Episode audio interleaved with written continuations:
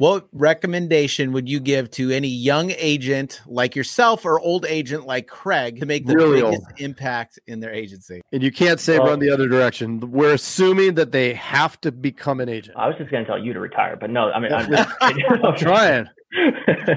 um, no, I mean, dive in. Insurance dudes are on a mission to escape being handcuffed by our agencies. How? By uncovering the secrets to creating a predictable, consistent, and profitable agency sales machine. I am Craig Pretzinger. I am Jason Feldman. We are agents. We are insurance dudes. It was a good day yesterday. You know, I, I got my Series 6, so that was awesome. Um, Congratulations. but- All Thank you. So, but then the I got out of the office and, or I mean, the test there, and I had text messages, one call closed, and like by end of the day it was like eight grand in premium. I was like, okay, There you like, go. This is a really good day. So, So you Good way to end the ended the month not even being in the office, doing your own thing, but you also had a day like that. yep, it was uh, it was a really good day. That's phenomenal, dude. I, I I remember when I got my Series Six and Six Three, and it was very stressful, and there were no sales. Yeah. Like, to, to be able to do both is how Yeah, empowering. That's Yeah, I got like side story. I got my so I have a Series Seven, and I got that at Merrill Lynch, which I was their financial advisor. I was a financial advisor at Merrill Lynch prior to uh, getting the agency. And the Craig just had a one up us, by the way, Seth. no, yeah, well, number one, You have yes, six. yes. Number one, I can sell options, which you cannot. And number two, when when you went in, if you didn't get the seventy, if you didn't pass, you're fired. So you go in, it's a four hour test because it's like double. It, it it was insane. Like you can't even think by the end of it. Your like brain is melted. You know, you hit the are you do you want to see your results? And then it asks, Are you sure you want to see your results? and then I'm like, wait a minute, does it just ask you that if you failed? You know, and I'm and I'm like shaking. I was Oh, yeah. shaking and I had I had sweat dripping down my face, and I'm in this room going, if if I failed, I'm screwed. Like Oh, yeah. screwed. We my wife just had Kenzo, so our second child just was born. I'd have to come home and say, Oh well, I'm fired because I failed. And I clicked it and I got a 73, baby. And Oh, they all you said I nice. 73 percent too much. That is crazy. It was nuts. And yes, it is better. yeah, yeah, just one up. Yeah, no problem. Yeah, no, I did. It's I, I don't ever want to take that again. So, what about plans for re- like recruiting? Do you still recruit on a daily basis, or you know, on a weekly basis? What do you do with that? So I do my recruiting a little bit different, I guess, uh, than what you hear all the time is always be recruiting, always be hiring. And mine is I tend to like to try to get referrals in that first before I go outside just for they tend to be better candidates. And it's also one of the least expensive ways to do so. But as far as like for me, like last year when I was planning to hiring, started about a month and a half in advance, knowing that I'm gonna have to comb through all these resumes. I'm gonna have to weed out the, the bad ones and people not showing up and people that sound good but then end up not being good, you know, that type of thing. So honestly my myself, yeah, he had no experience in the sales industry. He worked in the restaurant industry for nine years, which one, having a job for nine years was huge, right?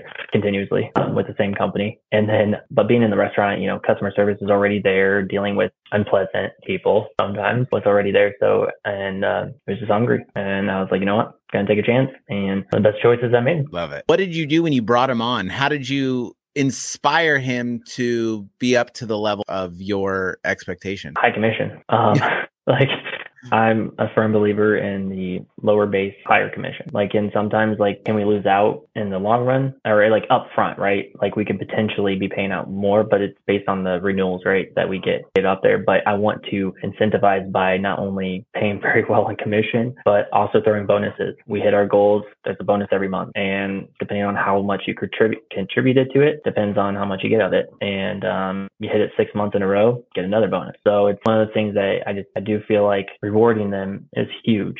Um, but also it needs to align with us, right? If we're hitting our goals six months in a row, that's huge. So we, you know, throwing a bonus out there is just makes sense, incentivizes them to um, just write the, the business there. And, you know, I, I do more of a hands-on approach with the teaching too. Like I do like to show them, I do like to, um, like I said, I'm still in sales. So I like, you know, they can listen to my calls, they can watch me do it, like whatever the case may be there. Um, I just feel like that does help out quite a bit to just show them like, this is what I, I've done. This is how much I've done while not being able to 100% focus on sales. So this is what, you know, imagine what you can do. This is all you're going to do. You don't have to worry about any of that other stuff. You just sell and this is how much you can make and it's all based off of you. If it works for you, great. And I laid that out in front before offering. And, you know, I, I do, I, I do like to do a two approach. Like I'll present them two commission structures, right? One with higher base, low commission or lower commission and one with lower base, higher commission. And they'll make much more on the higher commission. And it's like, which one would you pick if I offered you a job? Ooh, love that. That is a that is really a really good idea. I love like that's a great quality because if, if they go for the high base, you know, uh, I just for wonder. me. Huh? Yeah.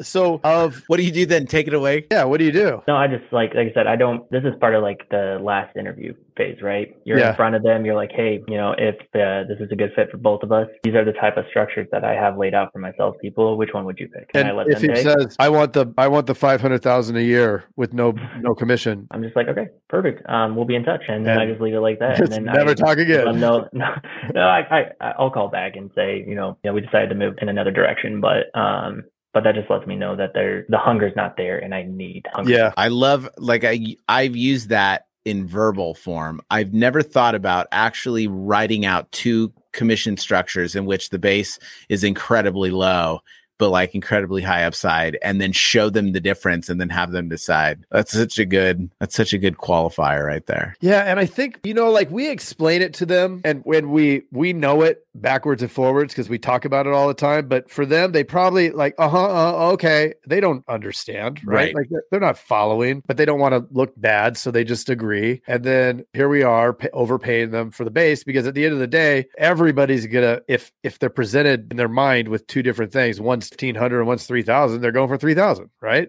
Like, why wouldn't you? Because what if it doesn't work? What if I guess that's where you- you're the support that you're going to give once they're on is a really important component of it too. What what kind of support do you give? Like, what are you? You get them leads? Like, how how's your new guy writing business? So obviously we do sell dudes. So Uh-huh. um, we have that. So we buy quite a bit of internet leads. Um, we don't do the live transfers. It's just honestly too expensive if you buy them from these companies. One, half the time they're just going to tell them whatever they can to get them to actually just send them over, right? Get their 65, 100, 120 dollars per call. And unless your company or have companies are you know closing 25 to 40 percent of business, it just doesn't make sense on how many you have Yeah. to get to close, right? So what I do is a it's a two part system. I use Teledudes, our telemarketer, as a a person to have leads coming in, right, or calls coming in to them. But that's not our only the only thing. I do expect still dials. I do expect follow ups. I we do not just sit, you know, twiddling our thumbs and just say, man, I really hope I get a call and they just want to close. And it's like we can't do that, especially today. Um, so it's a it's a two part system, but I do spend more than I ever have um, in marketing. But I have to look at once again, like these past like two months, especially, I'm writing more than I ever have. So it, it kind of like you, you just have to spend that. You have to support them. I mean, if you're going to tell them, Hey, you can make X amount with me. You better have a plan in, in store for them if they're taking a chance on you, right? You need to make sure 100%. that you have something in place for them, a system that is going to help lead them. Now, I can't, you know, guarantee anything that's dependent on them, how hard they want to work, how hard they want to follow up, what they want to do. But at the same time, you still have to supply a quality flow for them. Like you, you should be able to make that commitment to them. Like, hey, you can make this much with me, and they're believing in you, right, to be able to help get them there. So you need to believe in them by supporting in them. Um, whether it's you know marketing, like I, I don't do much with mailers to be honest with you. It just I, I don't see much success unless you're going to spend an astronomically high amount.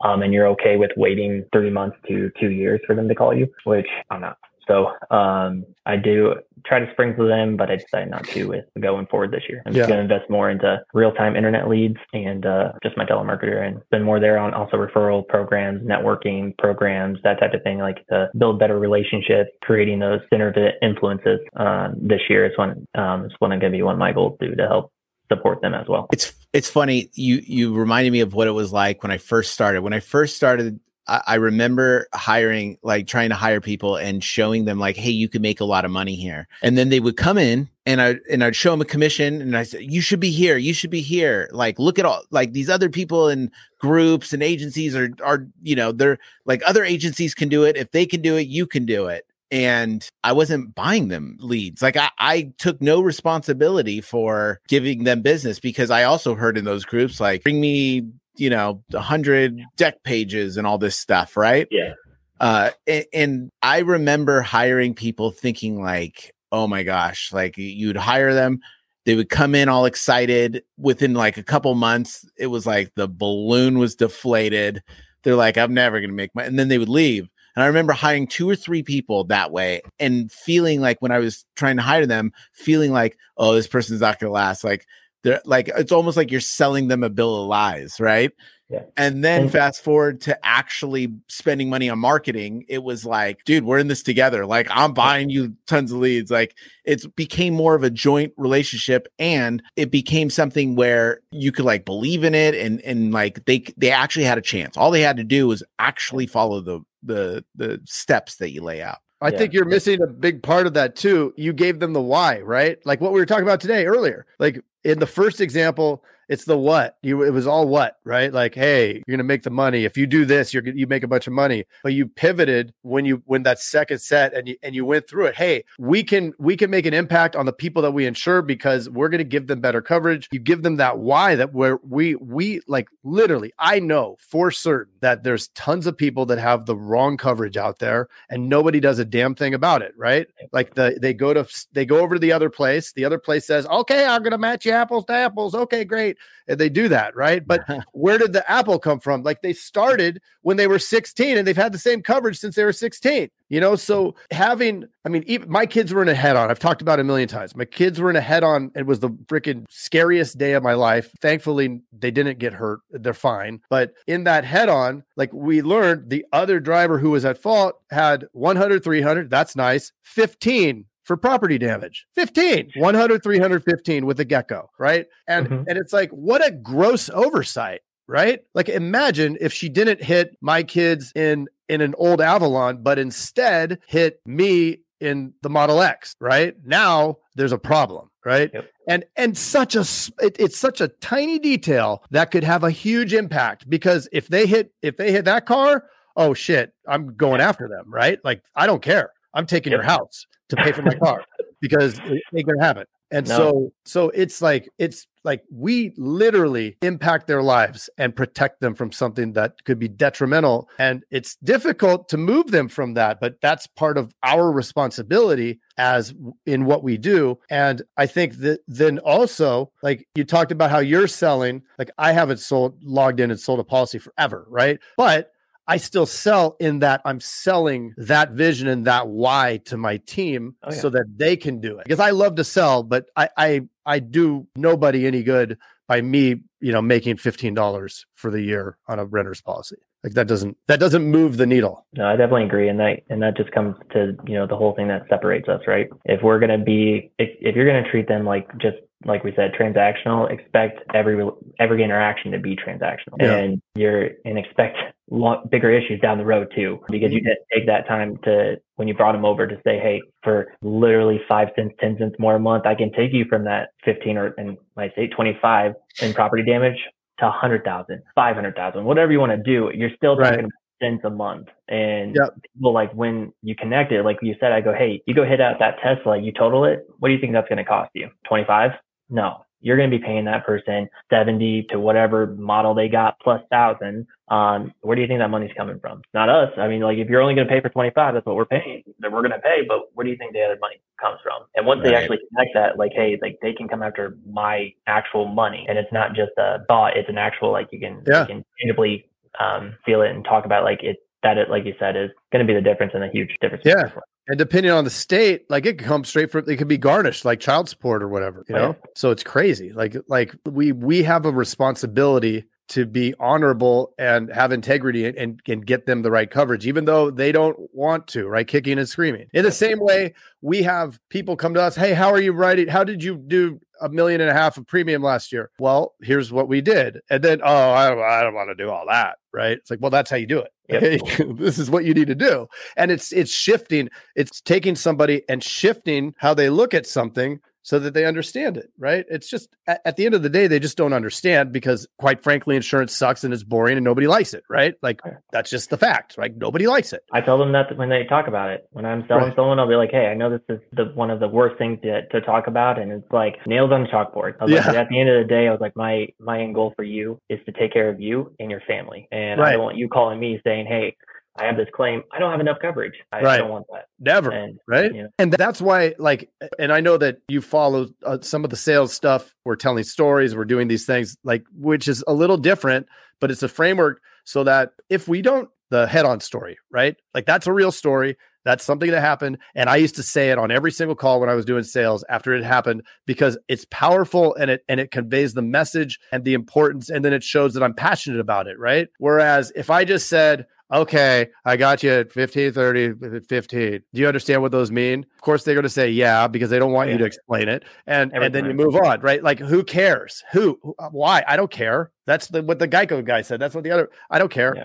Right. But hey, this is look, look at what happens if this is done wrong. And, and right now it isn't done correctly, but this is, so get, let me give you a scenario and then boom, right? Like, oh, okay. That, that you know, makes and then at that point, you know, you know, you're still gonna have those people who are like, nope, still don't want to do it, and you're like, Yeah. okay, you know, like we just have to do our our part to offer the right coverage, and the every situation is different, right? You're gonna have some people who are high earners, you're gonna have some people who are low earners, so not all coverages make the sense, but to me, like I still want to give higher coverages than lower, but you're still gonna have those customers though that are just Yeah. gonna tell you, nope, I don't care, you know, what they can try going after me, but they can't get anything from me. It's like you say that, you'd be surprised. Yeah. Um, so, and that's essentially like, you know, you just, we got to do our part and we got to help educate whether they feel like they want to be educated at that moment. Right. 100%. So, Seth, what recommendation would you give to any young agent like yourself or old agent like Craig to make the Really biggest impact in their agency? And you can't say Well- run the other direction. We're assuming that they have to become an agent. I was just going to tell you to retire, but no, I mean, I'm, just kidding. I'm trying.